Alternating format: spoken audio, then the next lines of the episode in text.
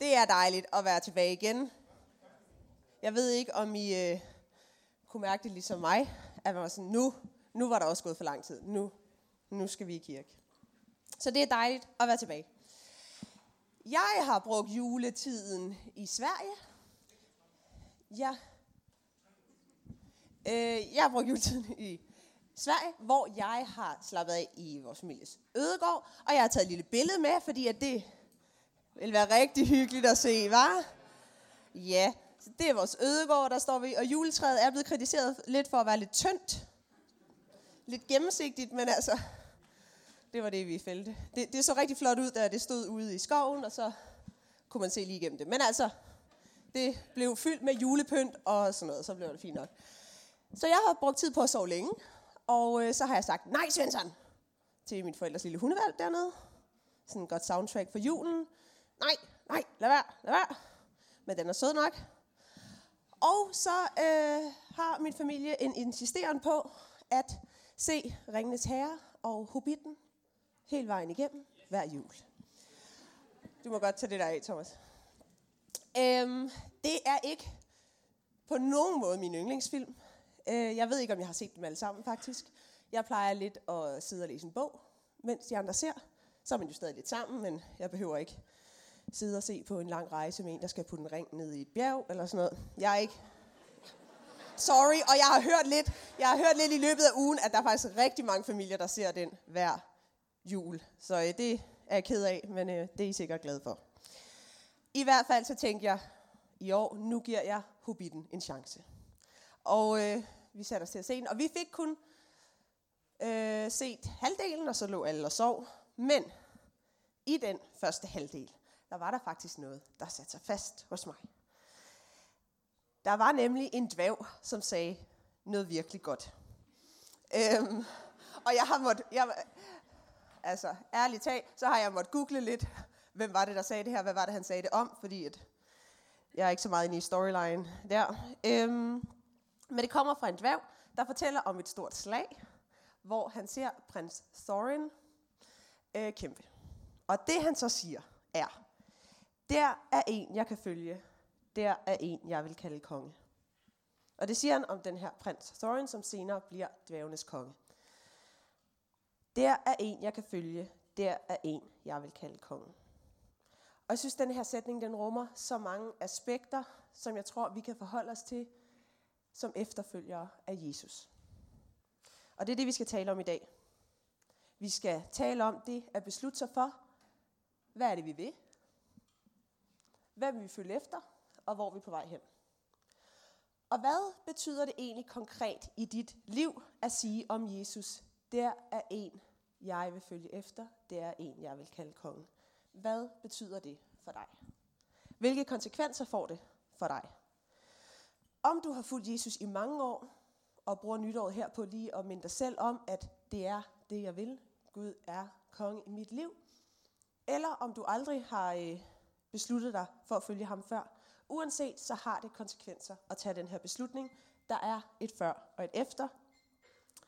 Og Flemming han talte her 16. december, øh, 3. søndag i advent, om hvordan Gud han talte til Samuel i det gamle testamente om, eller han talte til Samuel, og Samuel han svarede den her overgivende, men også lidt farlige bøn.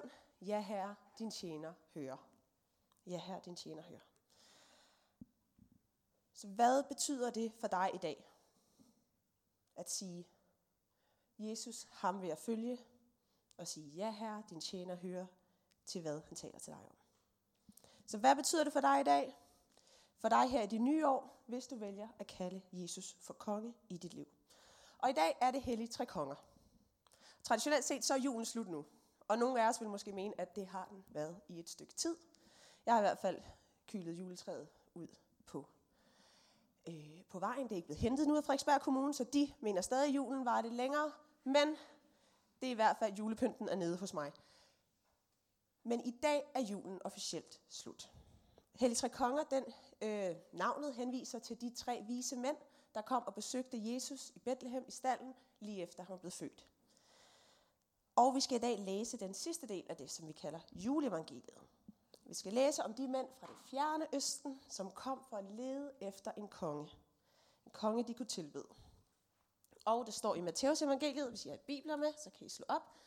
Ellers så kommer det også op på skærmen. Det er Matteus evangeliet 2, vers 1-12.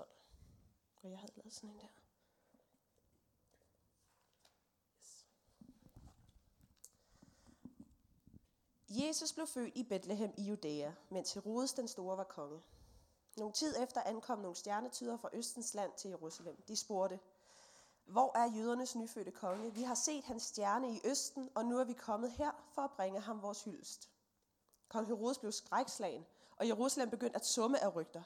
Han sammenkaldte derfor udbøsterpræsterne og alle jødernes skriftlærte til et møde og spurgte, har profeterne sagt noget om, hvor Messias skal fødes? Ja, svarede de, i Bethlehem, for profeten Mika har skrevet, Du Bethlehem i Judas land, du er langt fra den rigeste blandt Judas byer. Fra dig skal en hersker udgå, han skal lede og vogte mit folk Israel. Derefter kaldte Herodes i al hemmelighed stjernetyderne, og de fortalte ham det nøjagtige tidspunkt, da de første gang havde set stjernen. I skal søge efter barnet i Bethlehem, sagde Herodes. Når I har fundet det, skal I komme tilbage og fortælle, ham, fortælle mig, hvor han er. Så vil jeg også tage dig hen og hylde ham.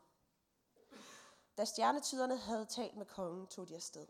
Kort efter fik de til deres store glæde igen øje på den stjerne, de havde set i østen, og de fulgte den indtil den stod stille over det sted, hvor barnet var. De gik ind i huset, og der så de Jesus sammen med hans mor Maria. De knælede ned foran ham og bøjede i ærefrygt hovederne mod jorden. Derefter åbnede de for deres medbragte kostbarheder, gav ham både guld, røgelse og myre. Senere advarede Gud dem i en drøm imod at tage tilbage til Herodes, derfor rejste de en anden vej hjem.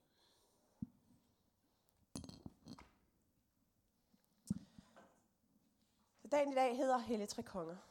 Vi er faktisk ikke engang, man er ikke sikker på, at de her vise mænd overhovedet var konger, og man er heller ikke sikker på, at der var tre.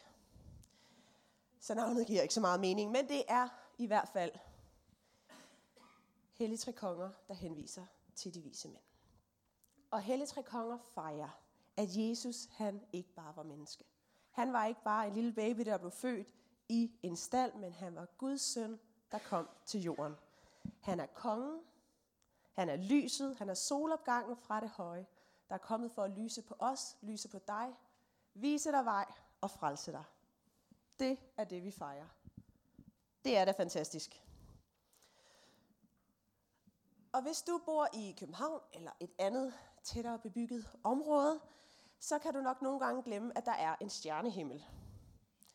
Det er i hvert fald, når jeg kommer ud på vores ødegård, i Sverige, så lige pludselig opdager jeg, at der er jo simpelthen så mange stjerner at kigge på, fordi her så blænder gadelamper og billygter ikke for stjernerne.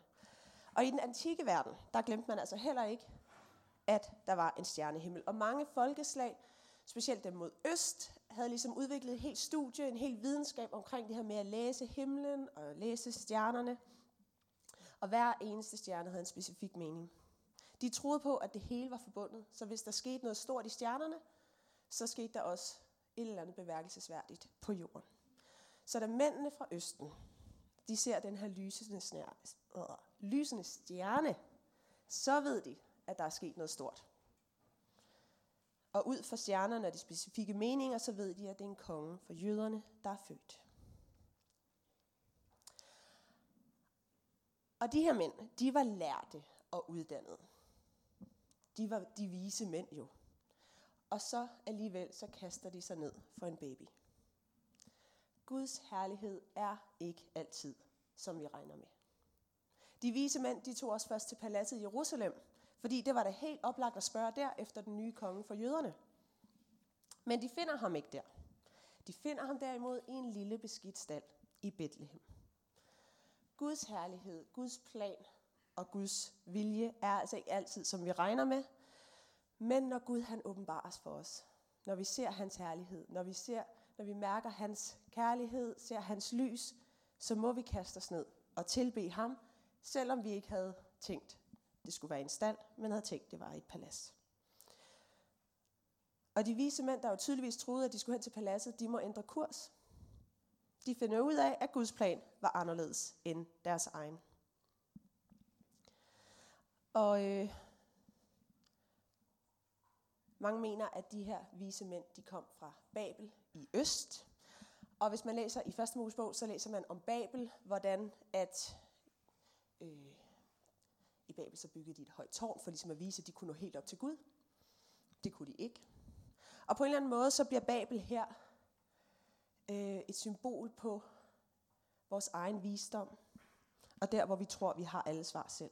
Så den her pilgrimstur, som Østens vise mænd tager fra Babel og til Bethlehem, for at se Guds herlighed og blive fyldt af hans lys, det er også en vandring, som vi må tage. Vi må bryde op med Babel, med at tro, at vi kender det hele, vi ved det hele selv, med at tro, at vi øh, har styr på det hele, har al visdom, og så må vi begive os mod Bethlehem, mod det, det uvisse, det overraskende, det er lidt anderledes end det, vi havde tænkt på.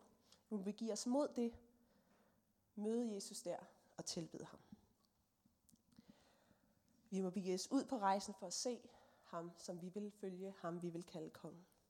Og måske kan vi komme med indvendinger, og du kan komme med indvendinger om, ej, det er lidt, det er så besværligt, det kræver mod og anstrengelser og ofre at søge og finde denne her konge. Men det må bare være sådan. Det må ikke stanse os, at det er lidt besværligt. Det må ikke stanse os fra at søge den konge, som kalder på os. Og det her, det har lidt inspireret mig til at sidde og tænke over, hvor, øhm, hvad vil Gud med mig her i 2019? Hvad er det, Gud, som Gud leder mig til i det nye år? Som kirkefællesskab, så har vi fortsat fokus på, eller en vision om at være inkluderende, inspirerende og involverende. Og vi vil også fortsætte med at sætte fokus på at tjene vores nabo, som vi har gjort her i først, sidste halvdel af 18 og her første halvdel af 19 fokusere på, hvordan er vi til for andre end os selv, hvordan er vi ikke bare statister i hinandens liv, men vi faktisk kigger op, møder hinanden lige der, hvor vi bor og hvor vi er sat. Og samtidig så vil der også være fokus her i kirken på nogle områder, som vi til Café Vineyard talte om her i november, som vi kalder væksthæmmer eller vækstmuligheder. Og det handler blandt andet om, at vi skal have løst udfordringen, eller lad os kalde det luksusproblemet med, at vores børnekirke er blevet for stor. De springer deres rammer. Det er sådan en dejlig børnekirke. Hvis du ikke har været til en formiddagsgudstjeneste før, er min varmeste anbefaling. De er mega søde, alle de børn. Øhm, børnekirken er simpelthen for god, og øh, den er fyldt med dejlige børn. Så der skal vi have fundet ud af, kan vi øh, bruge nogle lokaler i området, eller kan vi gøre et eller andet. Det kommer vi til at skulle fokusere på, fordi det er øh, en udfordring, der står lige foran os. Og så derudover, så vil vi også godt fokusere på en mellemstørrelse af fællesskaber. Større end netværksgrupper, mindre end en gudstjeneste. Og vi vil gerne se flere af de her øh, mellemstørrelse fællesskaber øh, poppe op forskellige steder i kirken. Fordi her kan vi lære endnu flere at kende. Her kan vi inspirere hinanden. Vi kan mødes om fælles interesser. Vi kan involvere os i hinandens liv. Og vi kan inkludere endnu flere mennesker. Så det er noget, vi kommer til at kigge på, og det kommer til at præge kirken noget her det kommende år. Men hvad kommer til at præge dit liv? Dit personlige liv? Og nogle gange så kan det godt være lidt en slidt kliché, det her med, at nu skal vi gøre status over vores liv. Det nye år, man kigger tilbage øh, og sætter nye mål for fremtiden. Og nogle gange kan det godt virke, at det, som om det ikke er særlig autentisk at gøre det ved nytåret, fordi det gør alle andre jo. Jeg kan i hvert fald nogle gange godt være sådan, nej, det gider jeg ikke, det er jo ikke frivilligt så, eller så virker det bare som om, det er noget, jeg skal, eller et eller andet. Så er der et eller andet i mig, der ikke gider. Men realiteten er, at jeg jo ikke kommer til at sætte mig ned i midt marts og sige, nå Gud. Så jeg Gud og sige, hvad vil du det næste år? Hvad for nogle skridt skal jeg tage ind til næste midt marts? Det kommer ikke, altså det ved jeg, det kommer ikke til at ske. Der er hverdagen godt i gang. Men vi har brug for at hæve os lidt over hverdagen. Kig lidt på vores liv. Så hvorfor ikke benytte lejligheden her ved årsskiftet, ved det nye år, der står, øh, som vi er hoppet ind i, og som på en eller anden måde står for døren. Hvorfor ikke benytte lejligheden til lige hæve os over hverdagen, søge Gud, spørge ham, hvad leder du mig til i det nye år? Hvad skal vi, hvad skal du og jeg Gud fokusere på? Er der nogle ting, som du ved, at Gud han har prikket og prikket til dig igennem længere tid. Prikket til dig om. Hvad så med at sige, hvis der er sådan nogle ting, hvad så bare med at sige, nu det nu. Okay Gud, nu finder vi ud af det her.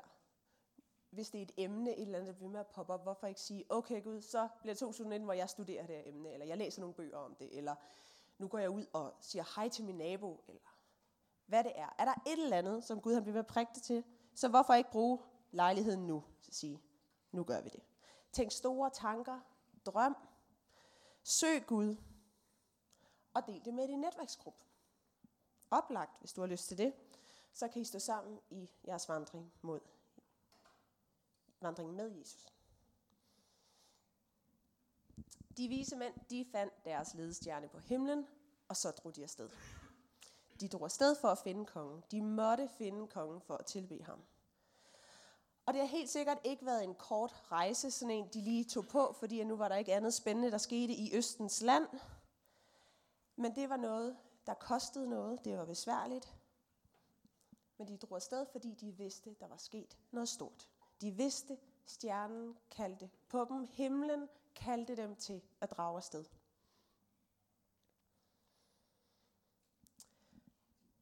Da jeg startede på sociologistudiet for otte år siden cirka, så spurgte folk mig, øh, hvad vil du gerne lave, gerne lave, når du så er færdig med at læse sociologi? Og det er en rigtig bred uddannelse. Den ender ikke ud i noget specifikt, så det spørgsmål fik man hele tiden, og det var rigtig svært at svare på. Øhm, men jeg tænkte, nu begynder jeg bare at sige et eller andet. Og øh, jeg sagde, jamen jeg vil gerne arbejde i en ledende stilling på 32 timer i Rød Kors. Det var ligesom bare, så kunne vi snakke om det. Så fik jeg sagt det. Øhm, men tiden gik, og pludselig så fandt jeg mig selv siddende i en projektlederstilling på 32 timer i Rød Kors. Det var jo drømmen. Det var fantastisk. Jeg elskede mine kollegaer. Jeg elskede arbejdet med fængselsbesøgstjenesten. Det var bare godt. Det var fantastisk. Og så ringer Flemming og spørger, om vi lige skal tage en snak om, øh, jeg måske skulle blive præst her i kirken. Og så blev jeg nødt til at forholde mig til, hvad er det egentlig Gud han vil med mit liv? Ikke bare, hvad er det, jeg lige, der åbner sig af muligheder, som jeg bare lige øh, følger med i, men hvad er det egentlig, Gud vil med mit liv? Hvad er det for nogle valg, jeg skal tage? Og jeg følte mig virkelig velsignet i mit arbejde i Røde Kors. Men jeg kunne også mærke mere og mere, at Gud jo kaldte mig til noget andet. Og for mig så blev det en helt, helt skældsættende jul for et par år siden, hvor jeg måtte beslutte mig for, om jeg var klar til at ofre mit dejlige job for det, som jeg ikke vidste, hvordan ville blive. Jeg stortrives på min arbejdsplads der, men ville jeg også trives i jobbet som præst. Det var uvist, og jeg kunne ikke vide det. Jeg kunne ikke vide det på forhånd. Så jeg skulle finde ud af, om jeg var parat til at bryde op og følge den stjerne og den vej, som jeg troede, og blev mere og mere overbevist om, at Gud kaldte mig til. Og jeg er glad for, at jeg gjorde det. Og jeg føler, at jeg er lige, jeg er lige der, hvor Gud han vil have mig. Og det her er vel på en eller anden måde blevet mit nye drømmejob. Woo! Med nye dejlige kollegaer. Ja, nå, det er undskyld. Ups. Øhm, jeg er glad for, at jeg drog afsted. Øhm, men det var bare slet ikke givet, at jeg ville blive glad for det. Og det var slet ikke givet, at jeg sad med en klump i halsen og med bævende stemme og sagde op på mit arbejde og ja til kirken. Hvilket faktisk er præcis to år siden i dag. Det var meget usikkert, og jeg anede ikke, hvad jeg havde gang i. Men det her valg, det blev skældsættende for mig. Og det er blevet skældsættende for mig personligt. Jeg har oplevet, hvordan Gud, han giver mig styrke til at gå i det, som han har kaldt mig til. Han er trofast. Gud, han er trofast. Og det bliver bare endnu mere virkeligt for mig for hver dag, der går, og det er blevet endnu mere virkeligt for mig i den her beslutning. Han er trofast. Og jeg har igen og igen brug for at huske mig selv på, at Gud han må være dirigenten i mit liv. Det er hans ledelse, det er hans takt. Det er ham, jeg vil følge. Han er min konge. Og det betyder også, at jeg følger ham. Selv når jeg ikke helt kan se vejen frem. Det er i hvert fald intentionen. Og måske kan du slet ikke se en vej foran dig. Måske kan kan du kun se et mørke eller en meget hård vej, som du ved bliver rigtig svær. Måske har du droppet helt at følge noget bestemt, og ligesom bare følger med, hvor omgivelserne og omstændighederne leder dig hen.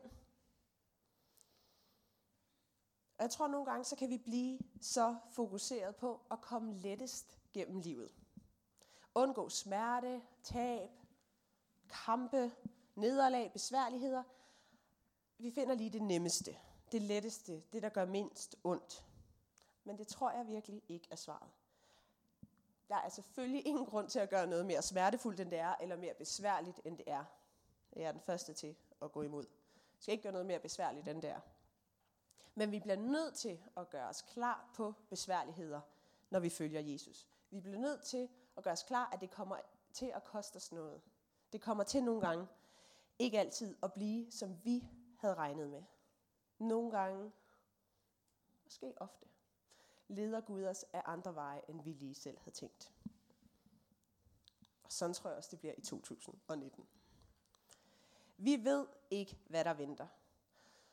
Men vi må som de vise mænd bryde op fra Babel, bryde op fra vores kontrolissues og egenrådighed og drage mod Guds herlighed i Bethlehem. Vi må følge vores konge. Og jeg læste her en biografi her i sommer om Bonhoeffer, øhm, og det der slog mig var, at nogle gange så kan vi, så kan jeg tænke, øh, at hvis der er nogle øh, store troskæmper, nogen der virkelig bare har levet med Jesus, elsket ham hele livet og gjort en forskel for mange mennesker, og jeg tænkte, nå ja, men de vidste jo også hele tiden, hvad Gud kaldte dem til. De vidste jo hele tiden, hvor de var på vej hen. Men sandheden er, at den vej, de måtte gå, er i princippet den samme som os. Dietrich Bonhoeffer, han er en stor tysk teolog. Han er død nu, men hans øh, tanker lever videre. Han har skrevet meget om efterfølgelse af Jesus. Han startede præsteseminar op i Nazi-Tyskland. Han var en del af modstanden mod Hitler, og han blev til sidst, skudt, til sidst skudt i en koncentrationslejr, fordi han var med i komplot mod Hitler. Og Bonhoeffer han siger en masse gode og vise ting omkring vandringen med Jesus. Og da jeg begyndte at læse bogen, så tænkte jeg, at det her bliver en treat, og jeg skal bare læse gode citater og tanker, og kommer til at understrege det hele. Det bliver rigtig godt. Øhm, og det var også øh, fint, en god bog. Men det, der inspirerede mig mest, og det, der satte sig fast hos mig, var, at han heller ikke havde styr på det. Han havde ikke styr på, hvor han var på vej hen. Han var i gang med sit virke i Tyskland, øh, med kirkerne der, og så troede han, at han nu skulle han til USA. Så han rykker hele sit liv op og øh, hopper på en færge, afvikler alt, han har i Tyskland, hopper på en færge til USA, og så sidder han derovre, og så kan han bare mærke, at det her, det er helt forkert. Han skriver i sin dagbog, at det var, der var mange øh, indre konflikter hos ham, for nu skulle han jo, hvad gør man så? Det her var helt forkert. Så det, han ender med at opdage, at han faktisk er på vej til at løbe væk fra det, som Gud havde lagt på hans hjerte. Stjernen viste ham en anden vej. Så han tog sin ting og hoppede tilbage på et skib til det krigshavede Tyskland for at støtte kirken der. Og han skuffede mange folk i USA, der havde ventet og glædet sig til, at han kom. Men sådan måtte det være, for Gud kaldte ham et andet sted hen. Og sådan var der forskellige situationer i bogen. Det er en lille boganmeldelse, I får her øh, hvor han ikke kunne se hele billedet, men han forsøgte at lytte til Gud i alt, han gjorde. Og det opmuntrede mig virkelig. Og det er noget, jeg tit tænker tilbage på ved at læse den her bog. For det blev virkelig for mig, at det ikke handler om at have styr på det hele. Det handler ikke om at vide helt præcist, hvad det er, Gud han vil med mit liv. Men derimod, der handler det om, at vi lytter til Gud. At vores hjerter er vendt mod ham, at vi ønsker, at han skal lede os. Og jeg kom lige i tanke om et, en, et par vers i Salmernes bog. Det kommer ikke herop, for det nåede jeg ikke. Øhm, men salme 1, vers 1, så står der, Gud velsigner de mennesker, som ikke går efter gudløses råd, står bag syndige handlinger, der sidder og spotter Herren, men som ønsker at gøre hans vilje og har hans ord i tanke både dag og nat.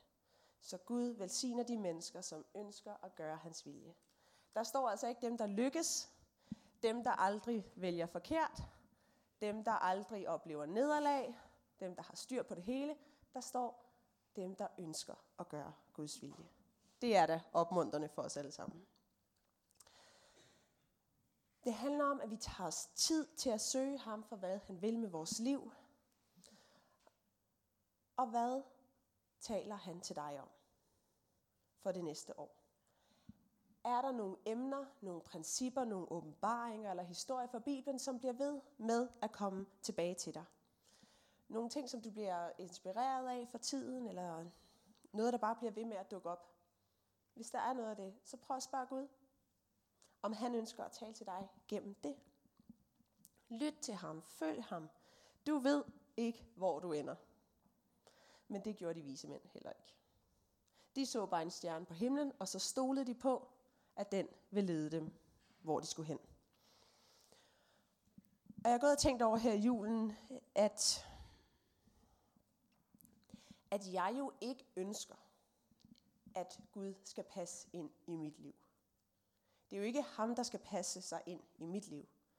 Jeg ønsker jo, at jeg skal passe mig ind i hans plan. Og det er jo egentlig meget banalt, men på en eller anden måde, så kunne jeg mærke, at det havde jeg behov for at blive mindet om igen.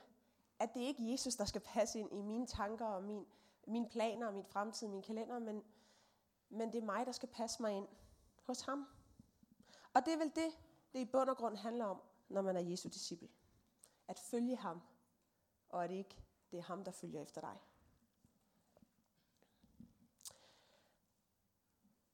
De vise mænd, de fulgte stjernen, de kom med fine gaver, der var en, vær, en konge værdig. Hyrderne kom fra marken, læser vi.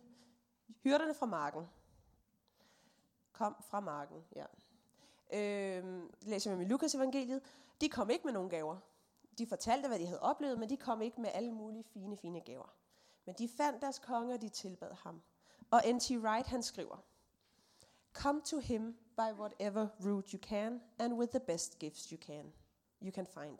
Altså, kom til ham ad hvilken rute du kan, og med de bedste gaver, du kan finde. Vi kommer med det, vi har. Vi følger Gud med dem, vi er. Det, vi har oplevet. Det, vi har med. Og måske går du ind i det nye år, eller er gået ind i det nye år med styrke og vision, og du takker Gud for alle de velsignelser, han har givet dig, og hvor er det fantastisk. Gud velsigne dig. Men måske står du også ved årsskiftet her og er træt. Du er egentlig bare lidt træt, fordi det forgangne år måske har været slidende, og når du kigger fremad, så ser det ikke ud til at lysne. Måske har du store håb for det nye år. Store forventninger til dig selv og til Gud. Uanset, så kalder Gud dig til at komme og følge ham. At den rute, som du kan, med de gaver, som du kan, som du kan bringe. Vi kommer med det, vi har. Vi tjener Gud. Vi følger ham med det, vi er, og dem vi, det, vi har oplevet. Og du kommer til at tage nogle omveje. Du kommer til nogle gange at føle, at du bare sådan kører i ring. Tænker, hvad giver det her mening? Men jeg vil opmuntre dig til at stole på Gud. Det er jo lettere sagt end gjort. Men jeg vil opmuntre dig til at lade dig lede ham. Han er trofast. Han er en konge, der er værd at følge. Han er en kærlig Gud, der elsker dig. Han elsker dig. Og han vil ikke bare øh, lede dig ned ad en blind vej, og så lade dig blive der. Og efterlade dig der.